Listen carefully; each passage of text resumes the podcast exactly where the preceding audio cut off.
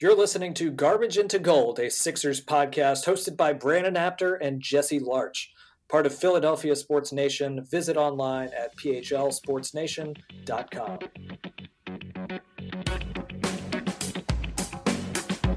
Garbage into gold.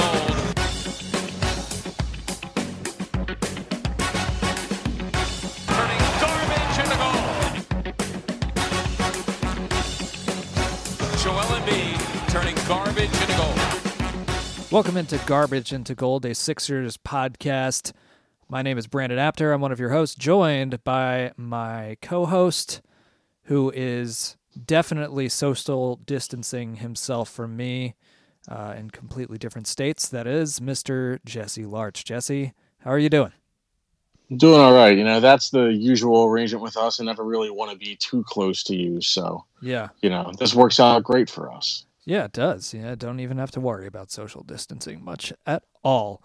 So, um, just just really like a few things to talk about. You know, it's been a little over a week since we had our last episode, which came out just uh, moments really after the NBA decided to suspend its season. Uh, and now, you know, as of now, March 18th, we're probably not going to have an NBA game for at least another two and a half, three months as to what it looks like. But, you know, we're a week removed from sports. You know, Major League Baseball, National Hockey League, Major League Soccer, uh, pretty much all suspended or, or canceled uh, their their seasons for for now. So it's been you know a little bit of time without sports. So uh, Jesse, how, how have you been coping over the last week uh, without our Sixers? I've watched a lot of 30 for 30s. Um, I've been on WWE Network more than I usually am, just trying to get any semblance of sport back into my life. I've kind of reignited my NFL draft research that I did a lot of at the end of the season, but didn't do for the last month or so. You know, so I'm still trying to stay connected with the sports world, but there's very little to grab onto right now. Yeah, and and for you, what's what's work been like for you? I know for me, you know, working at a university down here in Georgia, it was kind of a fluid situation. Still, kind of is a fluid situation. Well, not really. Um, at my university, they've suspended classes for a couple days, and then believe it's either today or tomorrow that they're starting online learning, and there's going to be virtual like remote learning for the remainder of the semester. You know, they postponed graduations, which has pretty much been a, thing across the United States, but now day three working from home, and um, you know are already experiencing a little bit of cabin fever for sure. But what is what has work like been for you? I know you and I were texting back and forth a little bit over the last couple days, but it's sounds like it's been a little crazy. Yeah, so I'm in the retail space and this is definitely the wrong time to be in that. Um just I mean, business had picked up regardless, like when reports first started surfacing of the disease being in China and Europe. And like once it got stateside, and really once Adam Silver canceled the NBA, then like it's been lines all the way throughout the store every single day. And people are just like losing their minds. And it's kind of like really absurd to me. Um, and even like more so it's you know I, it's kind of hilarious how the government and I I understand why, but the government and, and everything else being like, well, you know, everything's a grocery stores. It's like grocery stores are the dirtiest places, regardless. Like, not saying that your grocery store isn't sanitary or your, the people there don't keep it clean, but as far as like schools and grocery stores are probably the two worst places to go if you're trying to not get sick Yeah. just because of the masses of humanity that pass through there. And like that has been the case tenfold the last few weeks to the point where like I'm sure I'm going to come out of this with some type of illness. Like usually I'm not bothered by illnesses unless it's like a sinus infection.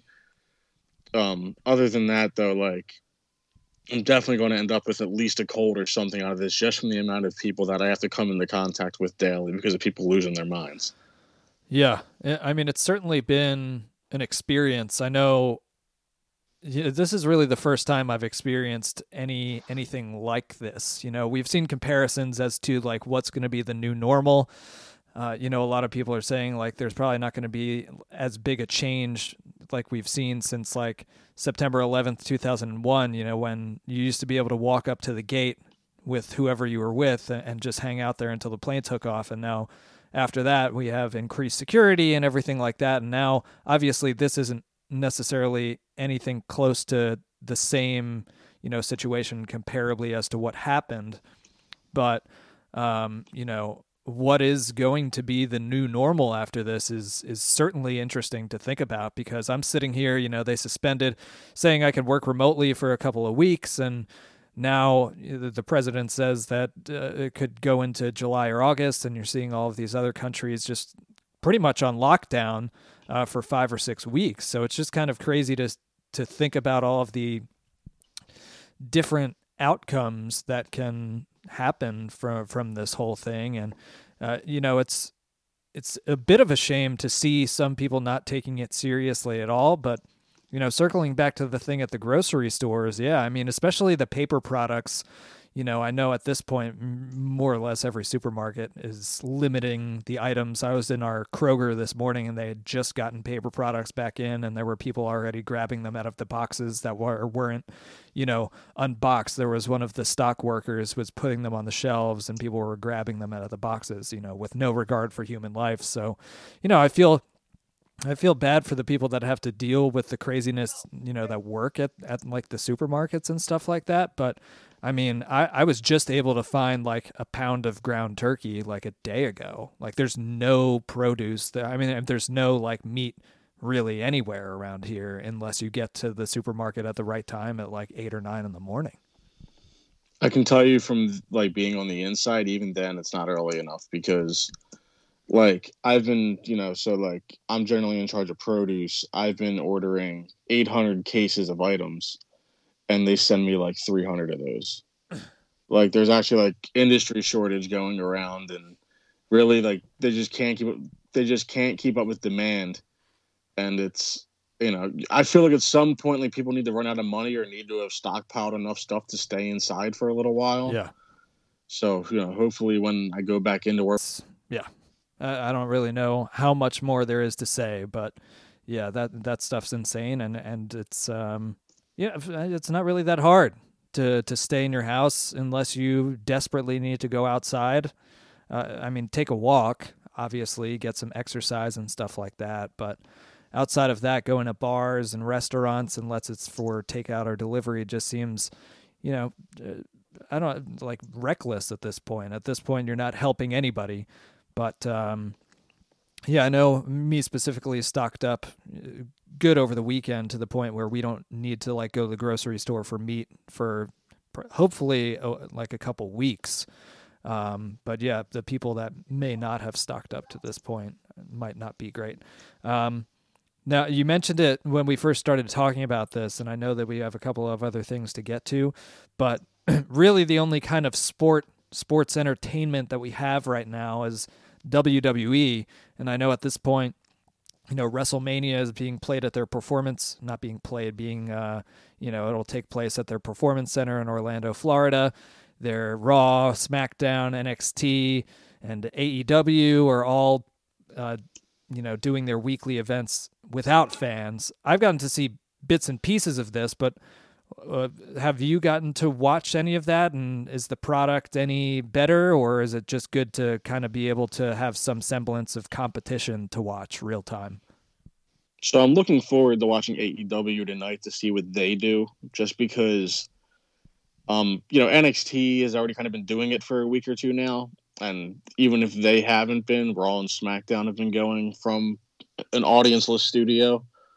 So WWE has a bit more experience already with this format, and AEW tends to do a bit of a different product regardless anyway. So I'm curious to see how they do it. Raw on Monday, I did tune in just because it was 316 day, and WWE filled about an hour, hour and a half of their TV time just by re-airing the Royal Rumble from this year. Right. Which I don't think is a bad choice because honestly, I thought that was one of the best Royal Rumbles I've ever seen just from, from like a booking standpoint and an entertainment standpoint. Um, you know, they had Edge cut a promo if you've been following the Randy Orton feud. Yeah. And it was honestly it like made the promo feel bigger that there was no audience reacting and that it was Edge talking to just a camera. Yeah. Um, so that was a little viral of Stone Cold Steve Austin telling the crowd to give him a hell yeah, and then they cut to empty chairs. you know, which you know they're having fun with it, which is always good.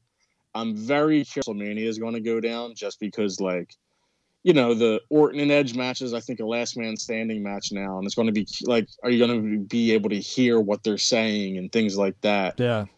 uh, Iron Lesnar is going to have a much different feel without a crowd erupting when McIntyre becomes the guy. Like you're going to miss out on the WrestleMania moments. I feel like, but I also feel like to the same token, it's going to be memorable in a different way. Yeah. And if if the ring works there, I think it'll still come through. Like, I think Edge and Randy Orton are going to have a really captivating match, but is it going to take a hit from there being no crowd? Yeah. And it's really kind of the same argument you would have made if the NBA was still playing with no crowds. You Yeah. know, would the games have even been watchable? And that's kind of what we're waiting to see. Um, you know, it's a really weird time. It's a victim of circumstance. And, you know, if you've ever been a WWE fan, you know Vince McMahon does not cancel shows for anything. So you knew they would find some way to still be on TV in this time. And really, you have to be kind of grateful they are because, like you said, it is the only thing on TV sports related right now. Yeah, and you have to Um, like be mindful of that it could it could that could change any day, you know, one of the performers gets gets the virus and and you know, you got to shut things down pretty much.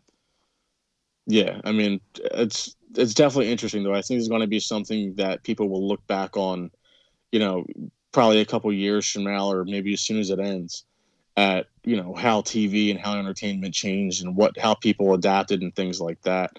It's definitely going to be a fun thing to study in the future. Yeah.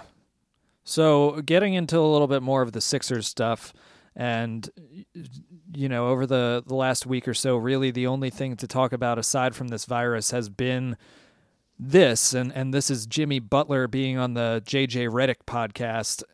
you know, before we get into that. Uh, Jesse, you mentioned before we recorded that the six the Sixers team has been tested for the virus because Christian Wood of the Pistons tested positive, and the Sixers played them uh, last Wednesday night on the final night of the NBA. Could be the final night of the 2019-20 season. Who knows? Uh, so the Sixers are, have been tested. No, no indication as to what the results are at this point. We know four Brooklyn Nets players, including Kevin Durant, uh, tested positive as got better, but ar- around around the country and around the world. So, um, to to the Jimmy and JJ thing, and, and there's certainly a lot to to unpack here, but you know, going going into like the first topic as as as far as culture goes in in Philadelphia and with the Philadelphia 76ers and I think you know, Brett Brown has always been a couple years ago uh, became one of those things where players did presentations on something that they were passionate about and they were just a close knit group. But, you know, with all this changeover we've had over the last couple of years, whether it be with Bryan Colangelo to Brett Brown to to Elton Brand to to the roster turnover, really, it's hard to to establish a culture when you have so much change going on. So, you know, culture was a, a really big discussion point when Jimmy Butler got here. It's been a, a point since he left, you know, during this season, since the new additions at the trade deadline. So there are a couple of things here that we're going to talk about, but there were a pair of s- film sessions really that stuck out in this. And this is a, a quote from a from this uh, podcast with JJ and Jimmy. Uh, and this was at a film session before the reported film session in uh, Portland, where you know Brett or uh, Jimmy reportedly challenged Brett Brett's offense and stuff like that. So um, Jimmy said it was before the West Coast trip, and we're all sitting in there, and nothing got accomplished at all. And I told you as this as we walked out, I was like, JJ, why would I ever go back in there again? Nothing's getting accomplished. Nobody is saying nothing to anybody. We're just sitting in here watching film, and you can literally hear the thing just clicking. We're all just looking around. You got to think I may have been there two or three weeks top, tops. So Jimmy didn't really say much then. Then you have the Portland film session, which they talked about, which Jimmy and JJ claim that Jimmy spoke up and made TJ McConnell uh, speak his mind about them wanting to want, run more pick and rolls. But essentially, it seems like nobody was really talking. It was a room of Brett and coaches saying, okay, I've heard we should run more pick and rolls. Who feels this way? And nobody spoke up. So, with regard to these film sessions, what was your thoughts on, on his comments to this, and kind of how it relates to the culture that we've that we saw last year and this year, really? Well, as soon as he said that, my first thought was back to the quotes earlier this year that Josh Richardson was the guy that had to stand up and be vocal, and Al Horford kind of publicly stating that the locker room has no real direction or leadership you know, and that's immediately what I thought of is, you know, well, this has gone back to last year. And if not for, you know, I haven't been the biggest defender of Jimmy Butler really wanted him back as much as some did. But hearing this, like it's clear he was kind of a big reason the team was able to do what they did last season. And I, I'm not sure if it falls on, you know, Ben Simmons and Joel Embiid's shoulders as much. I mean, I think it does partially um, I think it's more alarming that Brett Brown's running a film session and not teaching anything. And I think that also stuck out like a sore thumb. Where how can like exactly how Jimmy Butler stated it? Why would I go back in there? You know, what's the point of having the film session if nothing's being highlighted and you're just making them watch videos and moving forward? Um, and if if that is how it was conducted, the way Jimmy Butler stated it was, then that is just incredibly damning and kind of reinforces the notions that Brett doesn't know how to adjust and doesn't know how to, you know, really make changes and run offenses and design plays to win games and things like that. You know, we've seen so many scenarios where Brett Brown kind of runs the same offenses to death and and what Jimmy Butler's saying here kind of reinforces all of that. Yeah, and it becomes one of those thought processes too where you look at Jimmy Butler's past, you know, he was with Tom Thibodeau for a while and he's a guy that, you know, more or less put his foot down, I assume let everybody know what their role was going to be and, you know, even though he ran guys into the ground, you know, he Jimmy Butler has said on numerous occasions that Thibodeau is is his one of his guys.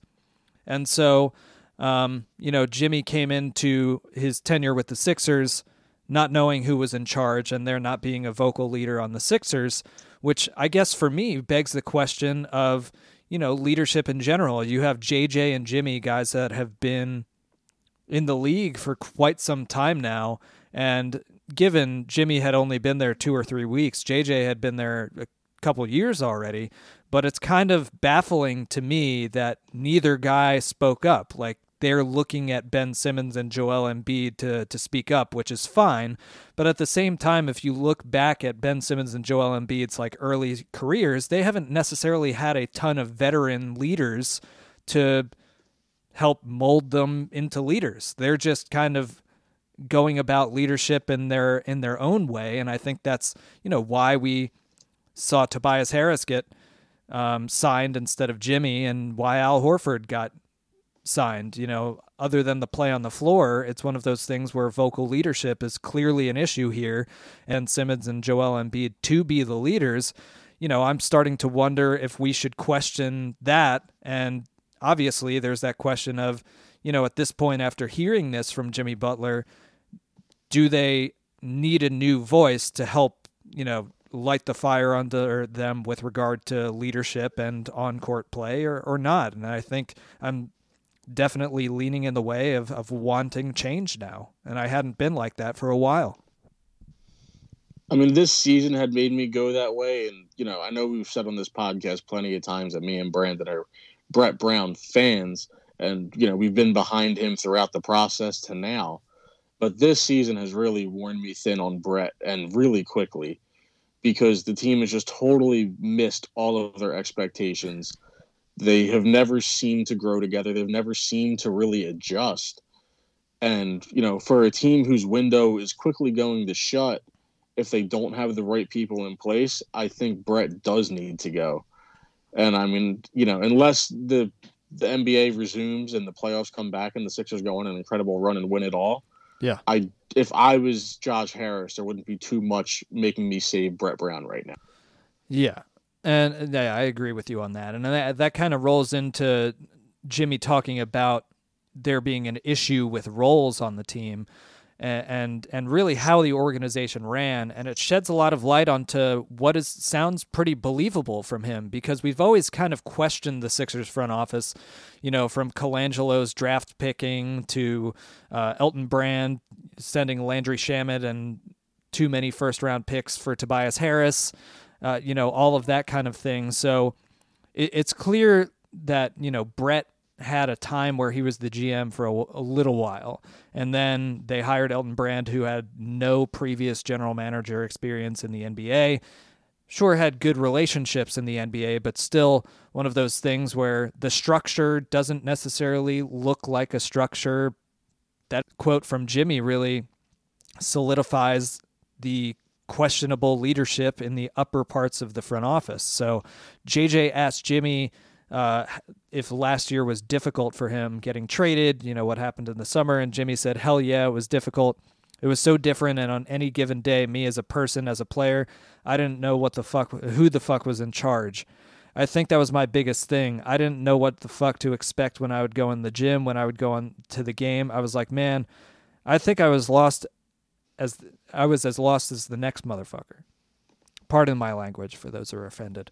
Um, and, and, you know this speaks to a little bit of what we talked about before. The Sixers have plenty of, have had plenty of guys speak up about not knowing their roles, whether it be Jimmy Butler, Glenn Robinson, Al Horford, you know Josh Richardson stepping into a leadership role that could have been Ben Simmons or not only a Brett Brown problem, but really a lack of who is the leader when it comes to this organization because you have a GM with less experience than you know the you know, assistant GMs or senior VPs of player operations. So I would imagine that there's not not a power struggle when it comes to that. But I mean, it seems it seems all believable. And again, Jimmy Butler ha- is painting himself out to be the good guy for a lot of this stuff, but it kind of again cements a lot of the stuff that we were wondering.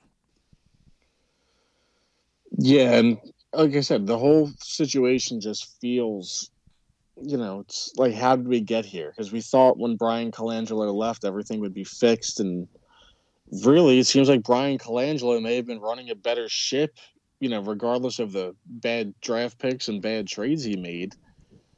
It feels like, you know, he had a better grip on what he was doing than the current team. And, you know, it hurts to say because of how much we all dislike Bryan Colangelo, but you know, maybe experience speaks volumes. And, you know, part of it, I do think part of it is probably on Elton Brand. I think a lot of this has to fall on Brett Brown, you know, for not being able to maintain his room. And where we thought he was doing an incredible job at that, turns out he had a bunch of guys who just didn't know better. And once he had guys in it that did, they were happy to leave.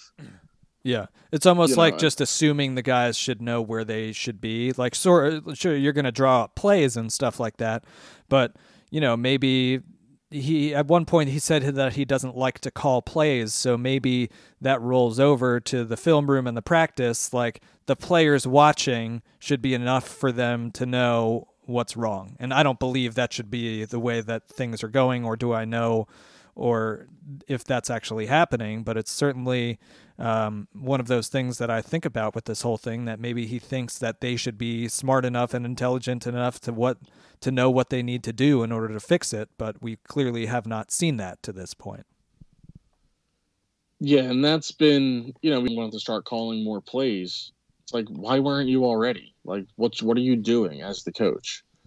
I understand Ben Simmons is a great talent, but like it's your job to see the game from the sideline and see what's happening to your team and be able to make the calls to adjust in game to lead to victory. And it's really starting to feel like Brett Brown's been a very laissez faire, hands off style of coach.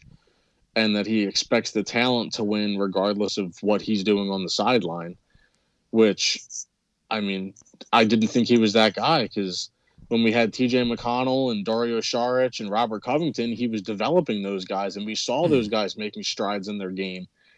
And really, we haven't seen that since we've come out of the dark days of the process. Yeah.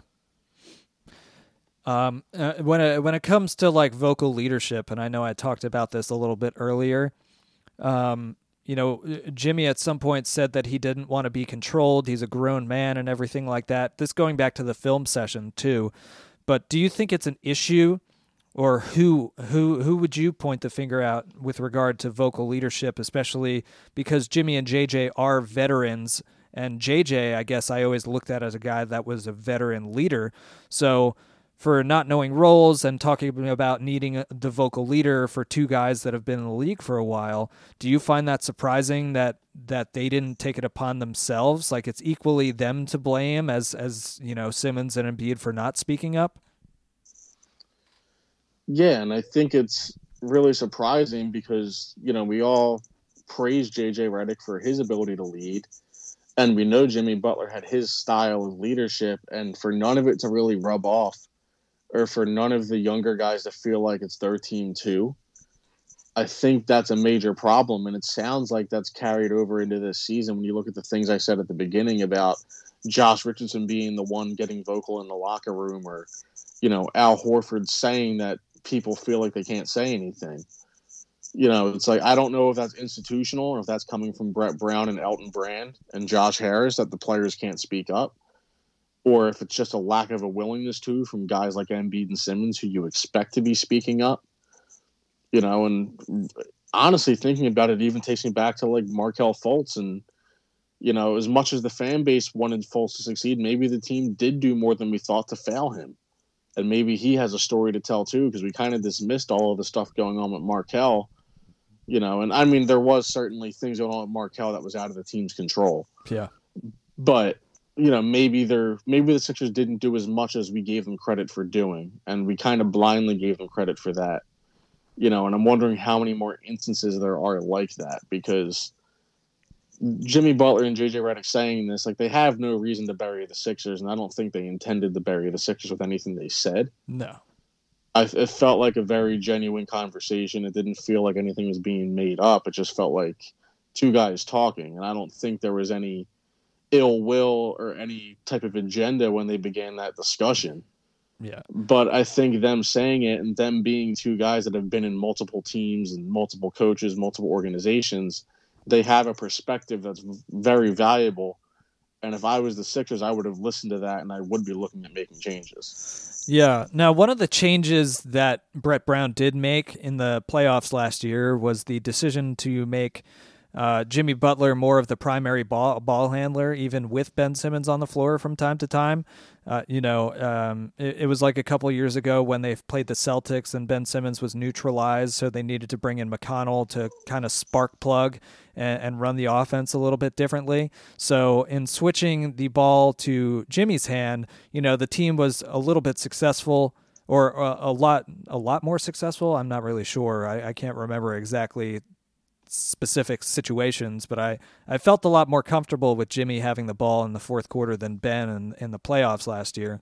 Uh, but Jimmy's comments on, on that abruptly changing was uh, to this day, I don't think that was fair to switch to switch over like that. Even though I think we played grass, great basketball like that, I don't think it was fair because the entire year Ben had the ball. So you mean to tell me in one playoff series you just switch it up like that?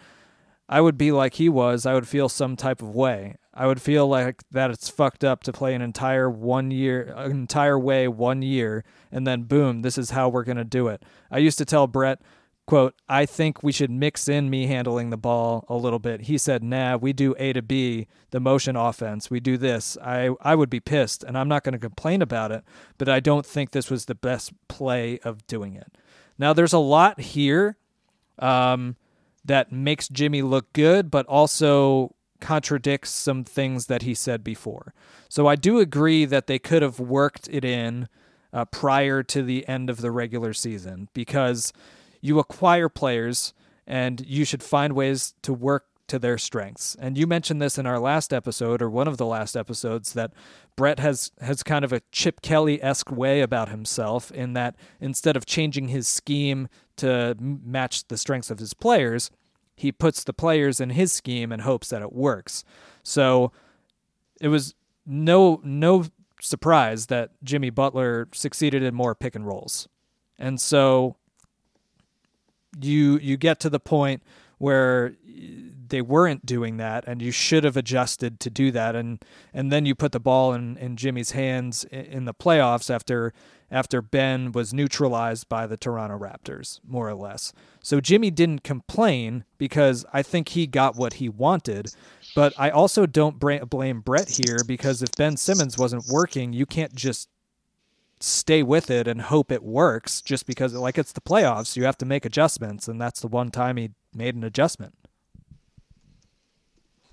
yeah and it uh it kind of reminds me of like our preseason episode where we were filled with so much optimism and the reason for the optimism is we're sitting there putting all these lineups in our heads and all these styles the team could play we're talking about different kinds of bully ball how they can go in and out how they can use their size to their advantage and then the season started, and the Sixers just played the same style we watched them play with JJ Redick and Robert Covington and Dario Saric in the lineup. Yeah. And, you know, that's, I think, kind of what you're saying there, when, especially, that's kind of what I meant to, kind of also what I meant when I made the Chip Kelly comparison is that regardless of who's on the floor, Brett's going to run his offense and what he likes to do. And, you know, you heard him you just heard the thing Jimmy said there, where he said, even when I had the ball, he said, we run this kind of offense, we do this. Yeah. It's like, I, I, there's no reason to be that stuck in your ways, especially in a league like the NBA where things do change from game to game. And this season in particular, when you saw teams switch to a zone to really isolate the Sixers' lack of spacing and things like that, you know, and the fact that this is supposed to be an NBA coach, a guy that worked under Gregg Popovich, and he just can't figure these things out. Like, I mean, I can't believe how much of a 180 I've pulled on Brett Brown, mm. but it's just honestly so so frustrating. Are we now a pro fire Brett Brown podcast? I don't know if we want to label the podcast that way, but I think I'm certainly leaning that way. Yeah. Yeah. Um the gosh, I was going to say something but I forgot what it was. So yeah, I mean, the next thing that I had was, um, you know, JJ and Jimmy talking about when they knew they were leaving Philly, and JJ said that he was essentially told that he was going to be the last resort. You know, he kind of knew going into free agency that there was probably not a great chance that he was going to be re-signed because they were trying to sign Tobias. You know. Um, Jimmy Butler. Oh, I just remembered what I was going to say before. I, I do think the whole uh, Brett Brown, Chip Kelly thing works a lot in the fact of like Al Horford. You know, you, instead of adjusting to how Al Horford plays, you immediately place him next to Joel Embiid, which sure they they were going to have to do because of the money that they gave him, but and I've said it many times before in previous episodes, but trying to turn Al Horford into a stretch four is just a ridiculous concept. Like it's one of those things where you think about it and you're just like, oh, it could work, but then you look at it for a couple of games on the floor and you're just like, no, th- this cannot work. And it's just one of those things where during the season, Brett kept saying, I want him to keep shooting threes. And it's just like, I bang my head against the wall looking to do that. I know there's that saying that shooters shoot, but Al Horford should not be a shooter. Shooters shouldn't shoot in that situation. No, and it's the kind of thing, again, like I said, where we had all these situations in our head. Like there are ways to make a regular face up four work with a five. Like there's histories of offenses in the NBA where that's always worked. And Brett just doesn't think to run those plays or that style of team. Like, don't get me wrong, Al Horford and Joel Embiid are not the greatest fit. But like there's been plenty of instances in history and even in the modern NBA where a four and a five have coexisted very well together. Yeah, I think Anthony Davis and DeMarcus Cousins looked good for a little while doing it. Yeah, and you can even think of like all the great fours in history and things like that, yeah. you know, and like it's not impossible. It's it's really it's not even rocket science. Like there's so much that has already been done in the league that you can just steal from.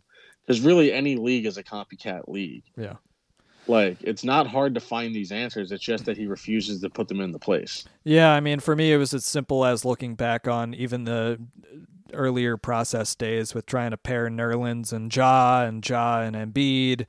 you know, for me, it's just one of the the league is just moving in a way where it's more played with pace than it is with size, and I get trying to stop the speed with the size, but uh, you know, we've seen that work less than than we've wanted it to. But um, yeah, going going back to to Jimmy and and JJ uh, talking about why they were leaving Philly. Uh, Jimmy Butler's talked about that, and he asked JJ if he believed that he was hard to work with. You know, JJ chuckled for a little bit uh, before Jimmy gave his answer. Um, so Jimmy said, Somebody told me a main reason I didn't go back was because somebody asked, Can you control him? The fact that you're trying to control a grown man, nah, I'm drastically fucking stupidly crazy. If that's what y'all worried about, good luck to y'all. And I think one of the things that got mixed in here was um, I think there was something missing from that quote, but I can't remember exactly what it was. But I mean, it seems seems pretty good. You know, it's one of those things where I don't I don't know who who to believe here. You know, I I certainly believe like that sounds like something somebody would say because we've seen Jimmy Butler's uh, history and how he left Minnesota, how he left Chicago, you know, how he left Philadelphia. He seems to be just fine in Miami for now, but I there there's a way of structuring your team and and and scheming to your players without controlling them. So, you know, it's concerning again to to look at the front office and and the coaching staff. I'm not sure who or if this was said, but but to say that's the reason that he didn't come back, I feel like he wouldn't make that up if it was just like a money issue. You know? Yeah, and I mean, this is just first impossible in my head. It sounds like something that a stakeholder, such as an owner, would say. Yeah, I could see Josh you Harris know? saying that. And that's my first thought. Maybe even, I don't know, maybe if Ben Simmons says it. I don't think that's something Brett or Elton would have said. Um, especially Elton being a former player and a player from a bit more of a rougher era. I don't think that would make much sense. So I'm not sure where it came from. I'm not sure how he heard it or who he heard it from. You know, it could have just been a case of miscommunication for all we know. But at the same time, I do agree with him that if this is a team that's concerned about, you know, a, maybe a personality that can be abrasive, which I think Jimmy Butler's time in Philly was not abrasive at all. Um, and really, I don't even think he was that bad in Minnesota. I think Minnesota had a, its own culture issues that Jimmy Butler kind of exposed, and we see where Minnesota's at now. You know, post Jimmy Butler, and they've really kind of failed to become anything, even with all the talent and draft picks they've had. Um, and I think that comes down to the attitude of their players, and which apply that to the Sixers. You know, again, is is Brett is uh, Ben Simmons too passive? Is Joel Embiid, you know, not dialed in enough? Like all these questions we asked all year, I think, kind of become magnified because you had a Jimmy Butler who was going to fill a leadership role, whether you wanted him to or not. And he was going to come in and demand a lot out of the team. Not even demand a lot, just demand the team work. Demand, you know, I don't think he did anything unreasonable, is all I'm trying to say in fewer words. You know, I think he's a guy that he he can be abrasive. He has expectations and expects you to meet them. And if you know the Sixers weren't meeting them and he wasn't afraid to say something. If someone on the team or someone in management had a problem with that, then that is an organizational issue. That is not a Jimmy Butler issue. Because yeah. he didn't have he didn't have any blowups like the issue in Minnesota, and even the issue in Minnesota, I personally had no problem with. You know, I thought that was like that's the kind of thing that people would praise Kobe or Michael Jordan for doing. And I'm not saying Jimmy Butler's their their level of talent, but as far as competitiveness and leadership, that's the exact kind of thing Jordan and Kobe would do to their teammates. True. And so in that sense, like I have no problem with Jimmy Butler as a person or a leader or as a competitor. And if someone in the Sixers organization does, I would view them as a problem before him. Yeah.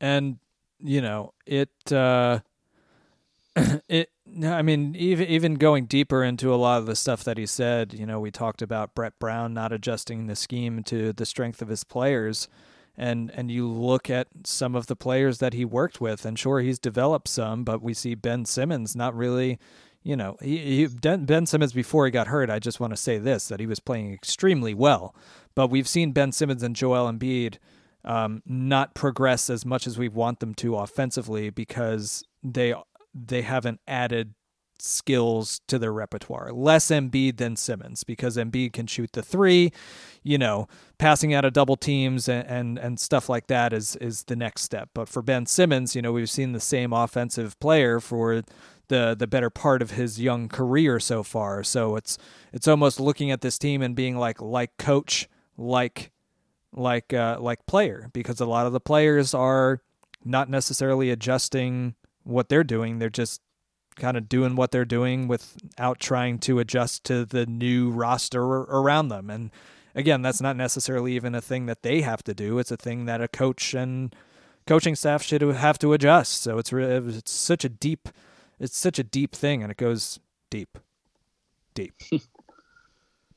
yeah, I mean, I, I'm just at the point where I want like an innovative offensive mind in here and I know it's on the agenda, but Jimmy talks about Erik Spoelstra and how Erik Spoelstra commands the room. And I would love to see that because I think last year, or maybe even earlier this year, the team was like going to the media, like pumped up, saying, like, yeah, Brett showed some fire in the locker room today. I think it might have been when Jimmy Butler was here last season. But the team responded in that game and the games following.